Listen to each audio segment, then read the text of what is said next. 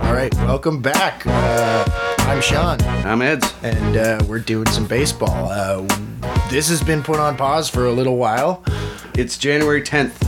I think the last time we did this was like around January 10th, Last year. 2019. It's 2020. All right, well, 2020. they say the best laid plans. Yada yada yada. Uh, but in all Who seriousness, says? I don't know. It's a saying. They. They. They say. They say the best laid. What is it? The best laid plans I don't know. are always a waste. I don't know. You're not here for that. It remains to be true. Uh, or is that the same? That's not the same. It doesn't matter. Anyway. Uh, this is Sean and Ed's Do Baseball. Uh, we are coming to you to tell you some stories from baseball history. If you've listened to the few shows we started to do last year before we were on hiatus, uh, you will know this is a show where one of us looks up a topic, a person, or an event, or a thing that has happened in baseball history, and we tell it to the other friend. Uh, so today I'll be telling a story. Edsy has no idea. Yeah, and we don't know what the, the other guy doesn't know what the story is No. at all. So, that being said, uh, we took a break uh, due to some health issues, some mental health issues. Uh, we're not going to get into that, but it's always important to talk. It's important to have a network. It's important to uh, just talk. Talk with your friends and people you trust about things that are bothering you, if they're bothering you, because It can lead. yeah, in my experience, it helps a lot. So yes, or do that stuff. And if you need to, get professional help as Yeah, well. for sure. Yeah. For- I think I think that's one thing to say. So today's story is going to uh, deal with some mental health stuff. So just FYI, but uh, for the most part, uh, we're excited to be back. Yeah. Uh, I think we're going to try to do this uh, a couple uh, times a month, basically. yeah, for sure. Uh, so uh, tune in I'm next time when Edsy tells me a story. Yeah. So, Sean, let's get to it. Tell me a story, man. All right. Our story begins in Beaumont, Texas, March 9th, 1950. Okay. uh, Douglas Reagan, Reagan Ault was born. I I know that name. You do know that name. Uh, so, the third of five children and the first son of Peter Powell Ault and Florence Genevieve Ault.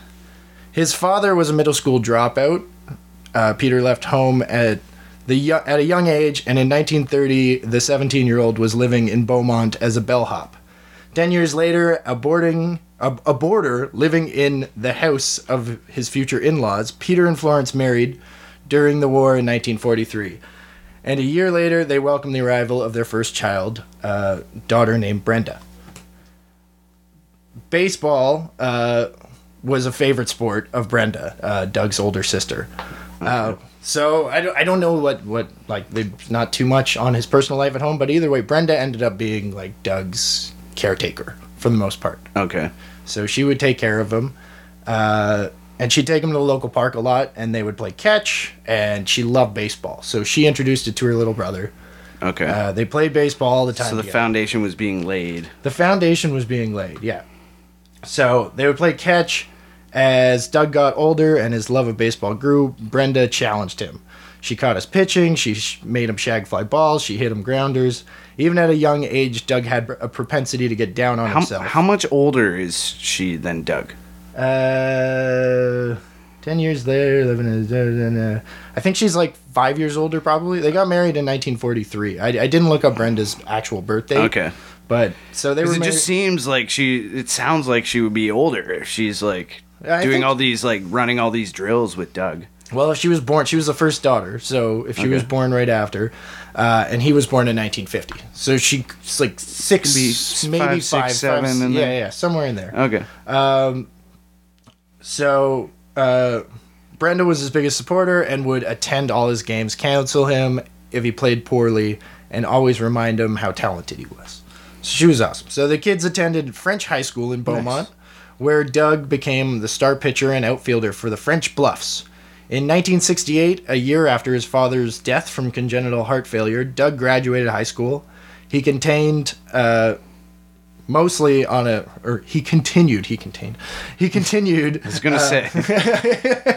on an athletic scholarship uh, to Panola Community College in Carthage, Texas, 150 miles southeast of Dallas.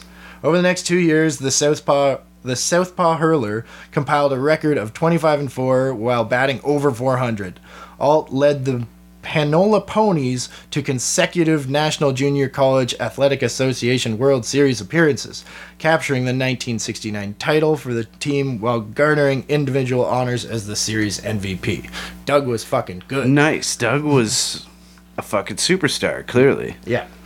Uh, major league teams drafted him on three occasions. Uh, the Pirates in the 32nd round in 69, uh, the Padres in 1970 draft, and he was taken in the fourth round by Cleveland in 1970 as well. Apparently, one thing I didn't know is there was like a January and a June draft back in the day. I don't know how they did it. Yeah, that But that was one curious thing. That, That sounds confusing. Definitely going to look. he got drafted three times. So he was drafted three times. He did not sign with any of those teams. Okay.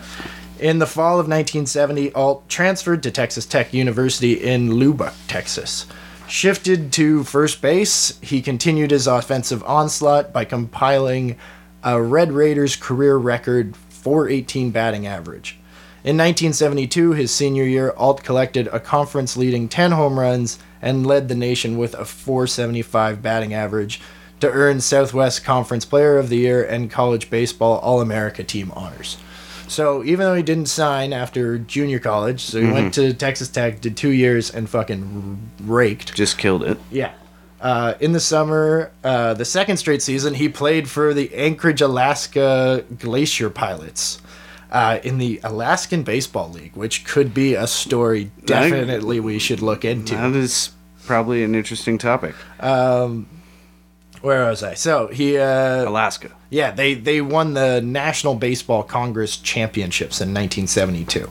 So everywhere he went, he was winning, and he was doing really well. Do you think like if he was playing there, like he was care? I'm at. Well, I guess if he was playing there, it probably wouldn't be that everyone from there was from Alaska. No. Because I was gonna say that'd be a small I pool don't of know players how- to pick from. Yeah, that's what I mean. We need to look into that because that is the that's like there's not even like there what there's like less The than a million logistics. people in The logistics Alaska. alone. Yeah, no. So I don't know how that works. You sure it's actually in Alaska and just not named? That's what it says. Right It's a- there. it's an important fact. It says Anchorage. I know where Anchorage is. Oh, okay. I know um, where that is too. Okay. in so Alaska. Uh, on on, on April 8th, 1973, he was signed by the Rangers as a amateur Ah, free agent, uh, agent and was assigned to the club's uh, I guess Class A affiliate in North Carolina. Uh, Ault earned All Star honors by leading Gastonia, the team, uh, to first place tie in 19 in 1974. He was promoted to Double A in the Eastern League, and he basically was playing first, a little bit of outfield as well. He finished the year with a two eight. 262 average and a, like a 745 OPS somewhere in there. Uh, so he was he was doing okay in Double A. Yeah. it wasn't great, but it wasn't. Uh, it It wasn't raking as much Yeah. anymore. But yeah, he he did place among the club leaders in most offensive categories. So like RBIs and, and home Mm-hmm. Okay, runs and stuff. okay. So after starting back in Double A, he eventually got promoted to in in '75. He starts in Double A and then he's promoted to the Pacific League, where he collects 40 hits and 25 RBIs in his first 33 games. In 1976, while playing for the Sacramento Solons, he hit 25 home runs, which asterisks their left field was 261 feet. Oh, okay. so so I would say like a little bit more of a Manchester, New Hampshire kind of, you know. Yeah. You can't trust the the the left-handed Blue Jays in like double A. Anyways, it was a short porch. It was not a big run. But he did score 112 runs and had 278 total bases. Uh, his aggressive attitude with the bat caused management to sit up and take notice. Uh, this Guy hits a ton. this guy hits a ton. Uh, on September 9th, 1976, Ault made his major league debut in Arlington Stadium against the Minnesota Twins. In his first at bat, he struck out against Dave Goltz of the Minnesota Twins in the second inning. Ault later singled in the fifth off the same pitcher uh, to car- have his first career hit. On September 19th, Ault made his first appearance in the field. 13 days later, he collected his first major league extra base hit, a double to right field, during a perfect 3 for 3 performance. It was his last appearance on the season. He finished his September call up, uh, batting 320 at bats. So, like, he really didn't play that much. Mm-hmm. But he batted 300. But yeah, he, Yeah, he so- did all right. So Ault went down to play winter ball in Mexico uh, for the northwestern city of Navojoa and awaited his fate. See, there was a team that was coming into the league in 1977. Oh, So all the players were worried about, you know, Two teams. whether they were, well, probably, yeah, two teams. Uh, so all the players were worried about whether they'd be left off uh, the protected list on their teams. okay. Uh, and obviously the Blue Jays. Who's the other team? Why am I Uh, gapping on? Seattle. Seattle. Blue Jays and the Mariners are coming into the league, so there's going to be an expansion draft. Uh, to make things worse, not worse, definitely, but just a bit more precarious. So the first baseman at the time was uh, Mike Mark, sorry, Mike Hargrove, who you would know. Uh, anyways, from his career, and he managed for a long time too. Okay. Uh, so he was entrenched at first base, and they had a lot of young outfielders. So he was pretty sure he might get picked up in the expansion draft. Uh, the Toronto Blue Jays, a new expansion team, uh, drafted him, taking him, f- uh, drafted him on November fifth, nineteen seventy six. Uh, the Blue Jays chose him with their 32nd pick of the draft, so that's not good. That's not very good. Yeah. Uh, but he is chosen, so he's officially with the Blue Jays organization. Uh, his selection hardly guaranteed him a starting job, let alone a job on the big league team. Uh, because the Jays had also acquired Ron Fairly from the Oakland Athletics on February 24th, 1977, before spring trading. So his chances appeared even dimmer. Uh, even so, Ault saw it as an opportunity. dark for Doug. No, I mean, he, you'll see. Okay. He, he wasn't discouraged. Doug Oh, was always cheerful. Doug was always happy. He was always positive. That attitude from his sister. Yeah. Uh, he even relished the opportunity to forge a new identity with his team. The odds are against me. I love it, he said to a reporter at spring training. To me, it's better if you have to compete for a job, or to win a job. Uh, Ault at the time had six other players competing for the starting first base role. His odds were not good, but Ault played well in spring training, turning heads, and with three home runs in three days, secured himself the starting role. Oh, nice one, Dougie. Yeah. On April 7th, 1977, Doug Ault would become a Toronto Blue Jay legend. On that day, snow showers and near freezing my dad temperatures. and my grandpa were there. that is fantastic Yeah. because there's some awesome stuff that's about to come up. Okay, I'm gonna ask him about this. Uh, freezing temperatures tempered excitement. Uh, on opening day, on, on opening day, the game almost didn't even happen. The weather, as well as issues with the parking and too few entry gates, caused chaos, and the game had to be delayed almost an hour. Fans were excited to be there, but unhappy the Jays were not selling beer yet.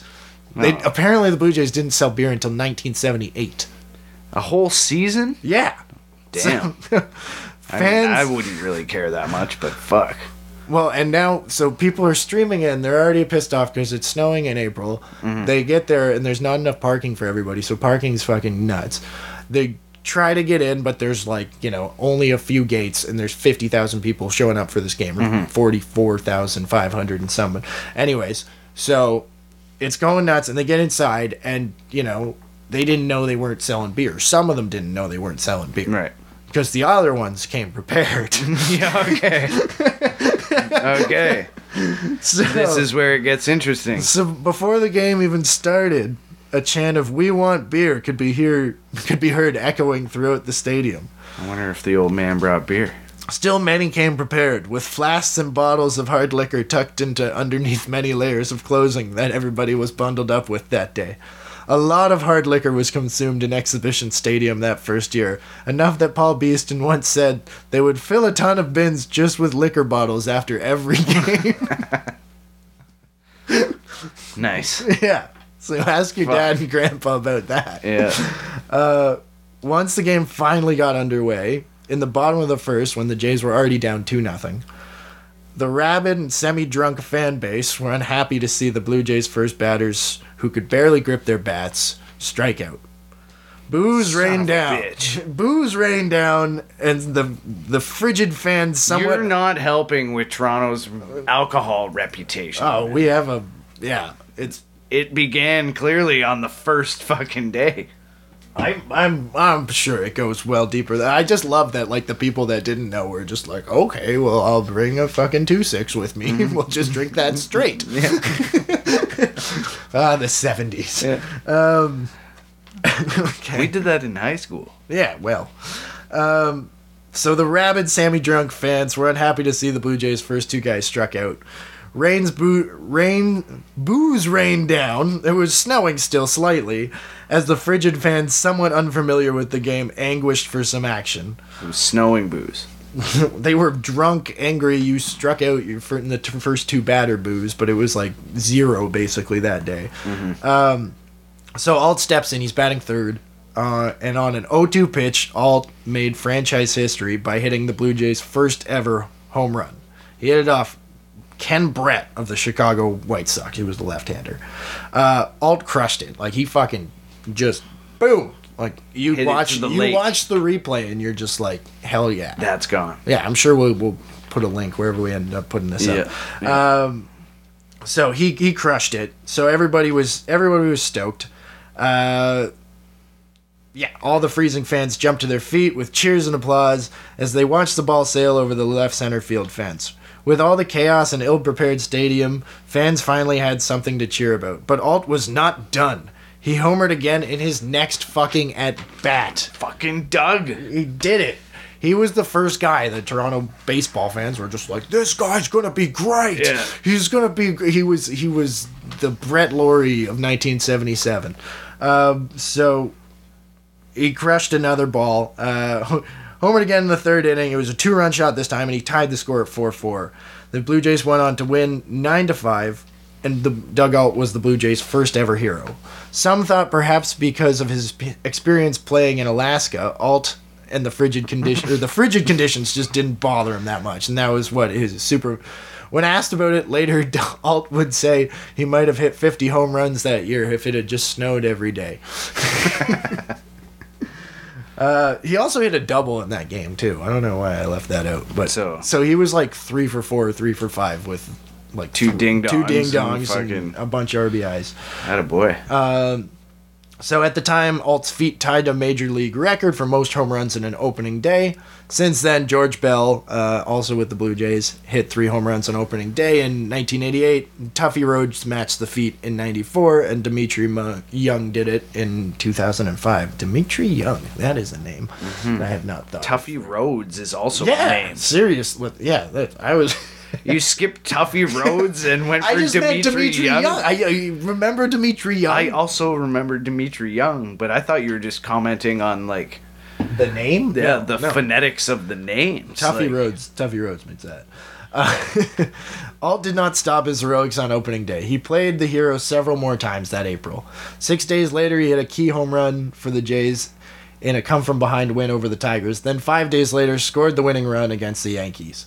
He followed that up with a three for three game where he scored three runs in another Blue Jays win over the Yankees. He finished his historic April among the AL leaders with a 342 average and a 1.011 OP or 1011 OPS in 76 at bats. It's not a lot of at bats since the season started on April 7th or Right, whatever. right, but, But- still, But still, uh, within a week superstar. of that momentous first game, he had an unofficial, uh, unauthorized fan club out in the bleachers at Exhibition Stadium, a group mainly consisting of teenage girls, and he would often stand by the fence and sign autographs for them and everybody because he was just a fucking dude. He would just, he was a nice guy, signing autographs. Uh, Blue Jays fans just loved him. They loved him. They thought he was the best. Toronto's golden hero, and this is just amazing because I want to know more about this, but I couldn't find it. He driving around town in a car with his name written on it. like, so I want to know. like on the plate or like yeah, exactly. Like, like, uh, is it a license plate, or is it literally just- say Doug Ault on the side of his Cadillac? And did someone give him this car, or did it- he it just? Cadillac? I don't It's know nice exactly. car. I don't. It, who knows if it was a nice car? He made nineteen thousand dollars that year, which in nineteen seventy seven was okay. But like, anyways, but he he had a car with his name on it. Probably a Grand National. I just want to know whether he just like took like tape and like spelled his name on the side, or if someone was just like, "Hey, Doug out." No, I imagine he got like a legit paint job. It's probably punctuated by planets. All right, well, it's our new goal in life to find that. Find Doug Ault's old car. yeah, It's a Chrysler LeBaron. or at least a picture of I don't know. Um, but Alt was less taken with his own good qualities. His propensity to get down on himself was exaggerated by the fame he was suddenly surrounded by. All the expectations of greatness suddenly, you know, they can weigh on you. Uh, good times would not last. He played every inning of the Blue Jays' first 36 games before a sprained left hand and yeah, before a sprained left hand and an over 14 skid put him on the bench. In June, he committed five errors in a four game span. Ooh, Yeah, it's like E6 style. yeah. Uh, E4. E5. E5. Why am I like this? Yeah, I don't know. I don't know. I goes like yeah, Edwin. I'm like E6, to and I was like, imagine Edwin Encarnacion at shortstop. You- or second base. oh man, I'm. A, I'm. You a, need to keep score more. I know. It's like I'm reading and I'm improvising. You know, I'm a little rusty. I'm a little rusty. Yeah. Uh, so, uh, Five errors. five Four errors. Yeah.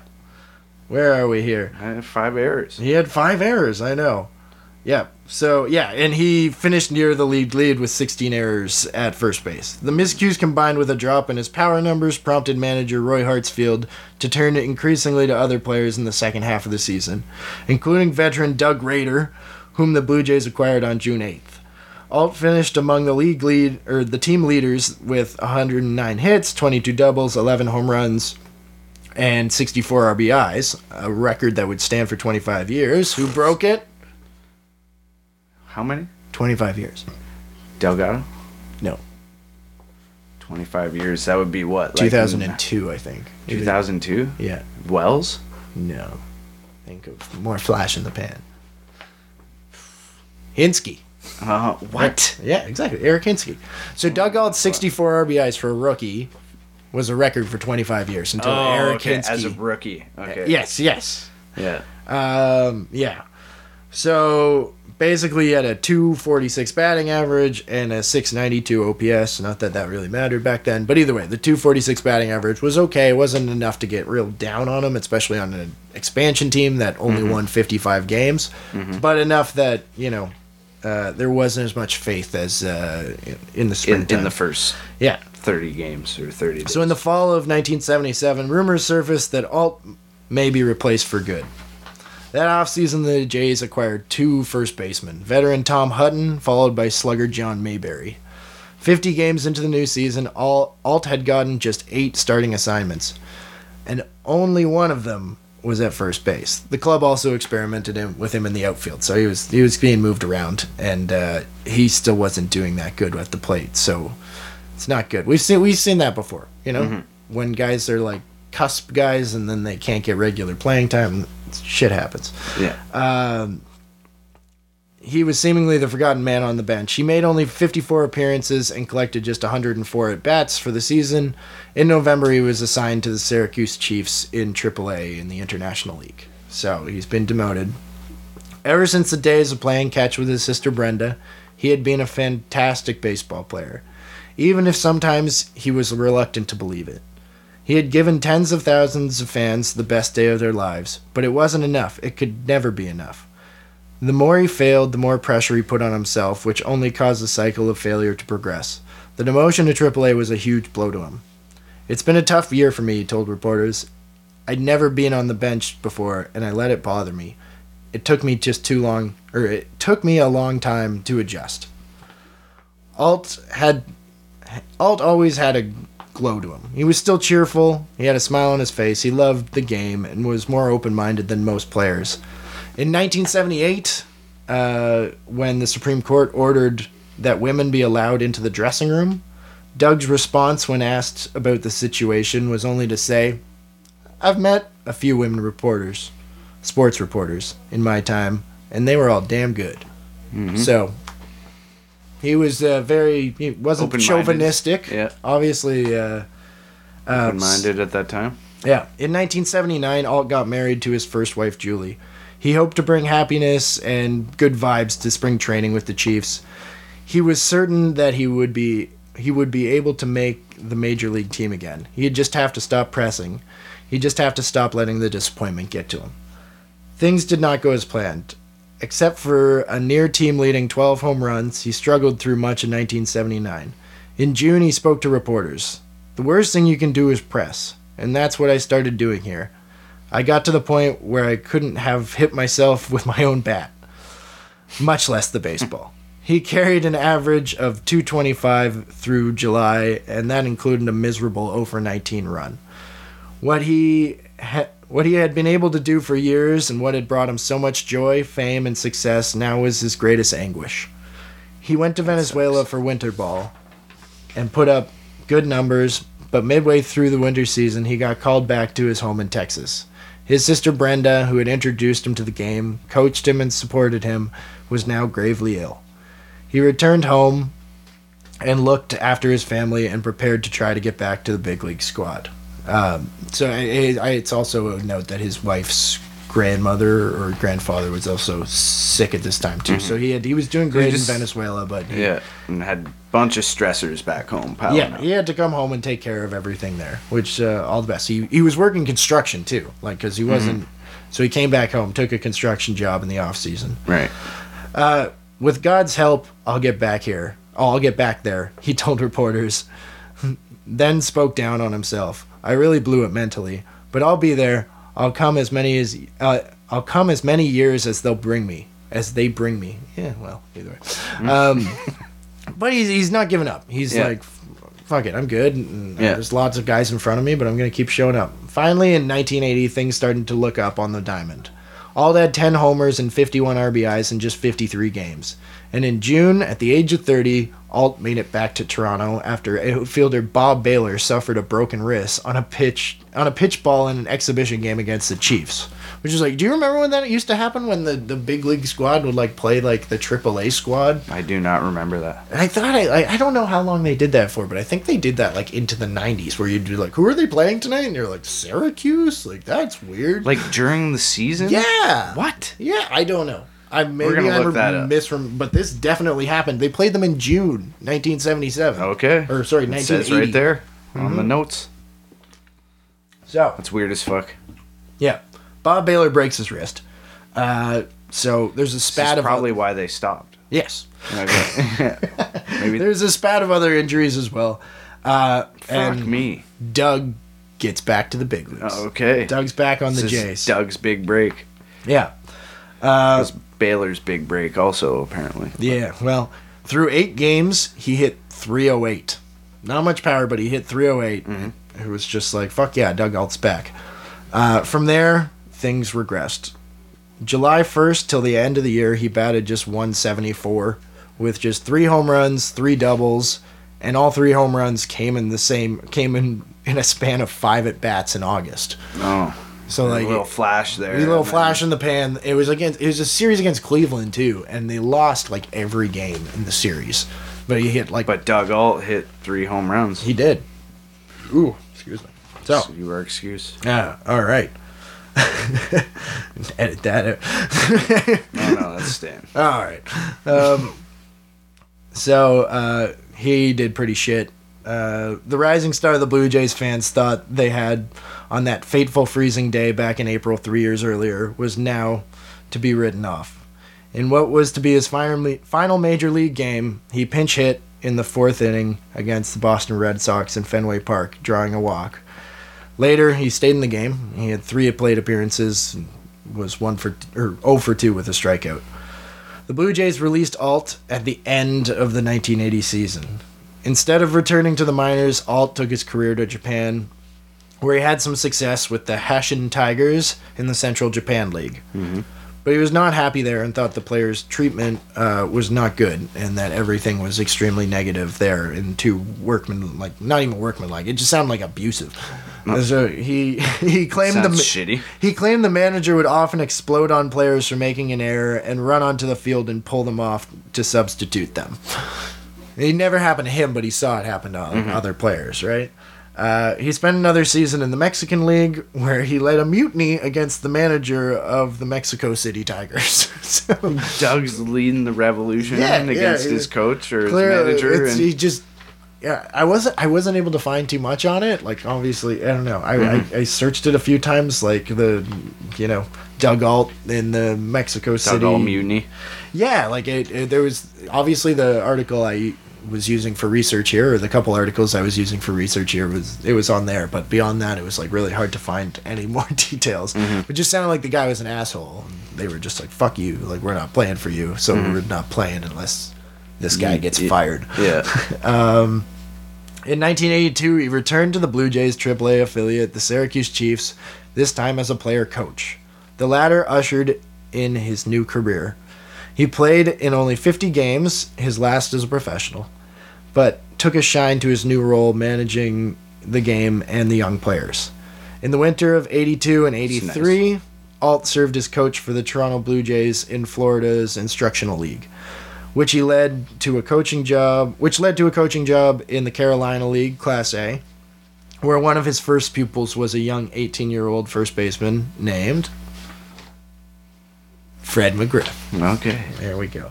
Uh, the Blue Jays promoted Ault to manager following the, the night. Uh, yeah, so he got promoted to AAA or, or Double A. Man. No, no, no. So he was just a coach. Sorry, I'm getting mixed up. He was just a coach in the Single A League, but they fired the manager, uh, Ron Clark, on August 13th, 1983, and Ault turned the club into a contender.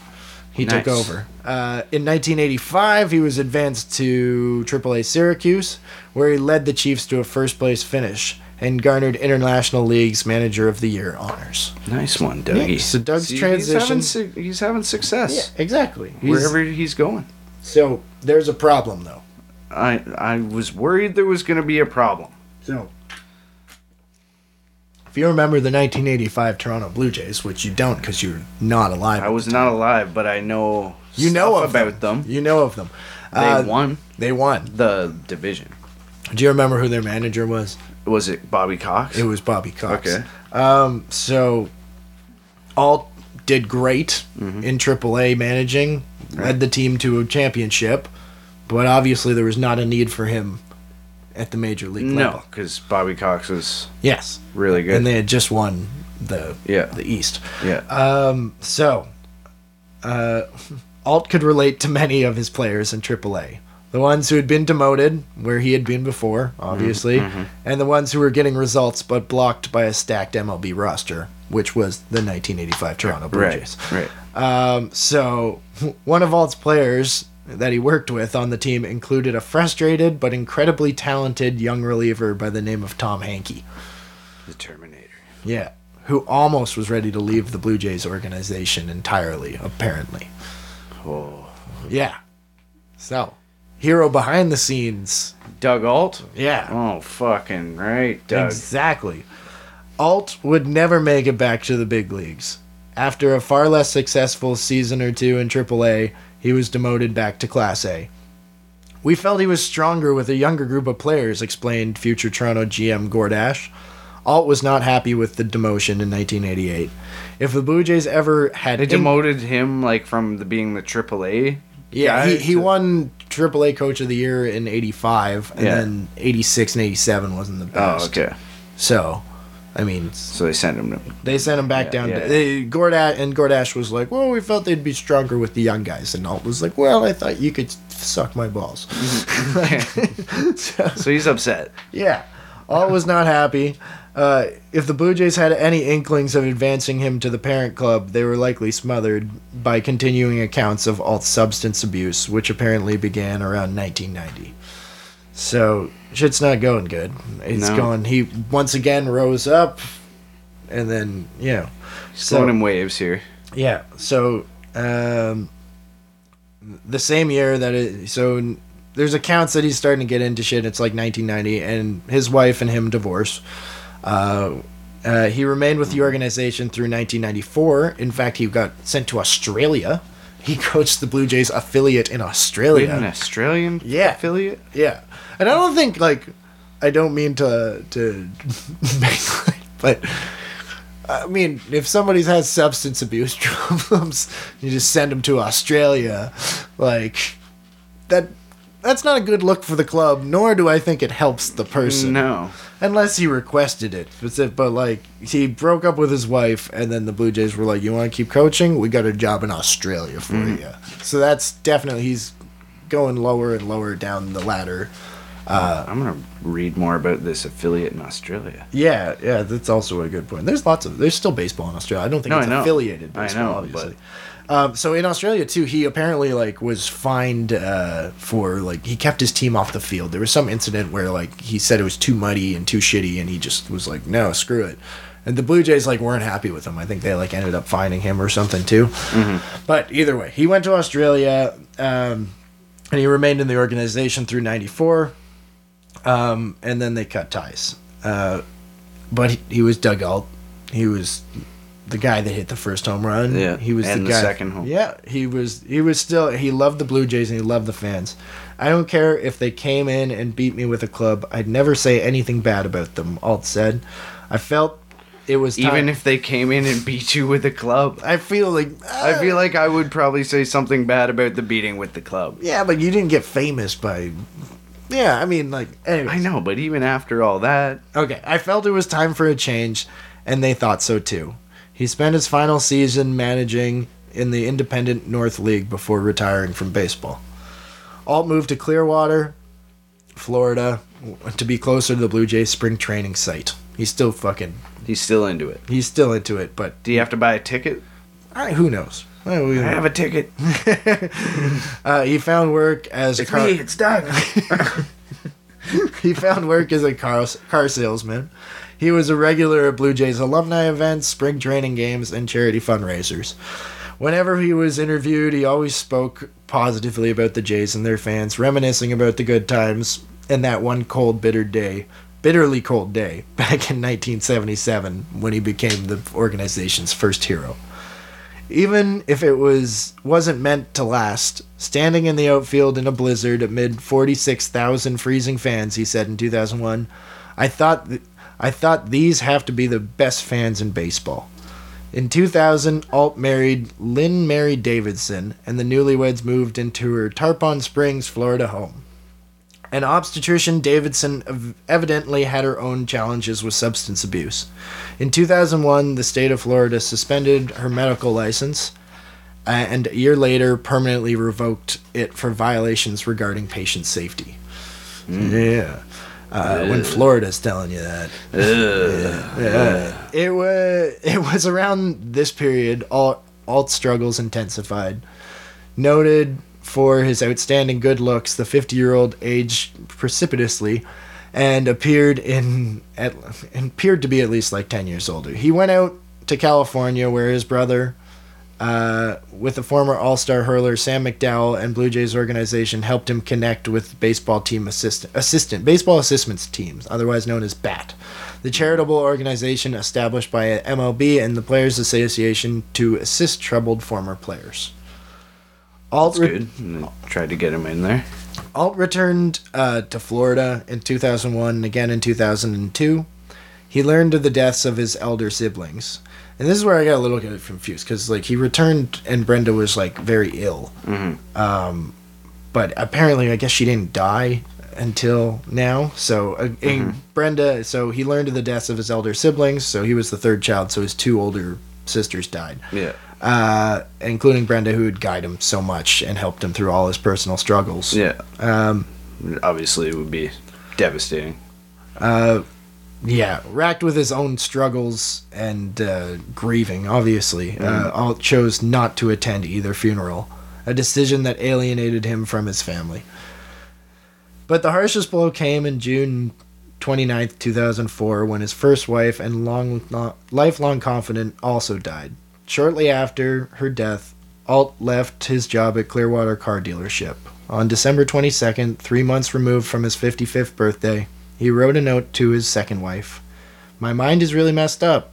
I'm so sorry, but I felt like I had no choice. Ault went out to his driveway, got in his car, and with a single gunshot or a single shot from a handgun, took his own life. The dark end um, to Ault's days uh, stands in contrast to the shining way his career began. Friends recalled a bright, usually smiling first baseman whose otherwise uneventful major league career was defined by the first by the first two at bats he took for the Toronto franchise.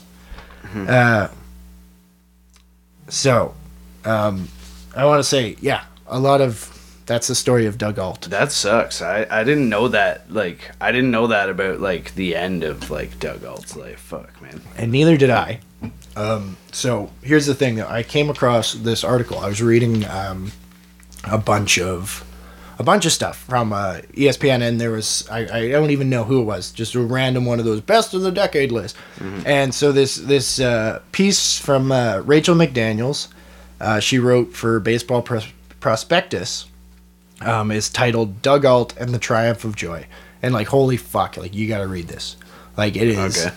it is like it was a you know i took a lot of information from it for this. I also took a lot of information from a lot of different sources for this to, to but but like oh my goodness.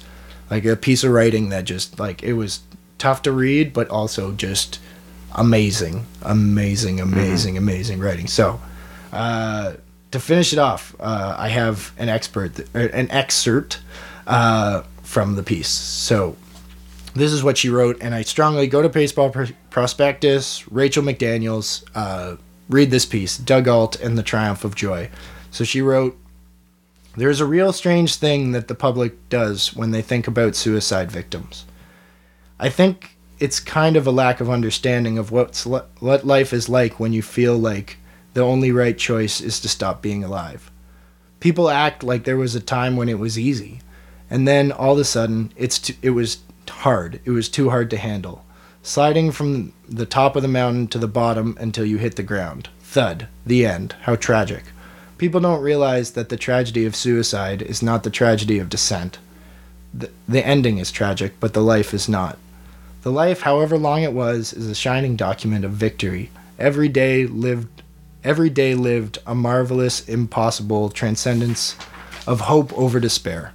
I read Doug Ault's interviews, every single one of them that I could find, dozens upon dozens. Every word he said about how he felt like a failure, how he got down on himself, was achingly familiar. I marveled at how he was able to achieve what he, all he did. Because I put myself into a coma at 17, having done absolutely nothing, I and I only survived due to sheer luck. Ault knew the darkness, and he lived to age 54. He had become one of the best people uh, in the world at his chosen skill. He had helped hundreds of other ma- others master it. He was a kind, easygoing person. He loved his family, and he loved baseball. Doug Ault's life was not a tragedy. It was not a rise and fall. It was a life in which joy triumphed day after day until one day that it didn't. Hmm. Yeah. So, everybody, I don't even know what to say to that, man. it's It's like it's amazing writing, and everybody should read it. And so, reading that article was what made me look up the rest of the facts on on Doug Ault's life, and and you know, it's it's fantastic. Uh, there's yeah, but the Blue Jays' first hero, Doug Ault, two home runs in his first two at bats, and fucking kept the Terminator around. yeah. and then yeah. Wow. Well, I'm Sean, I'm Eds. and uh, we were doing some baseball. Tune in next time. Okay, bye.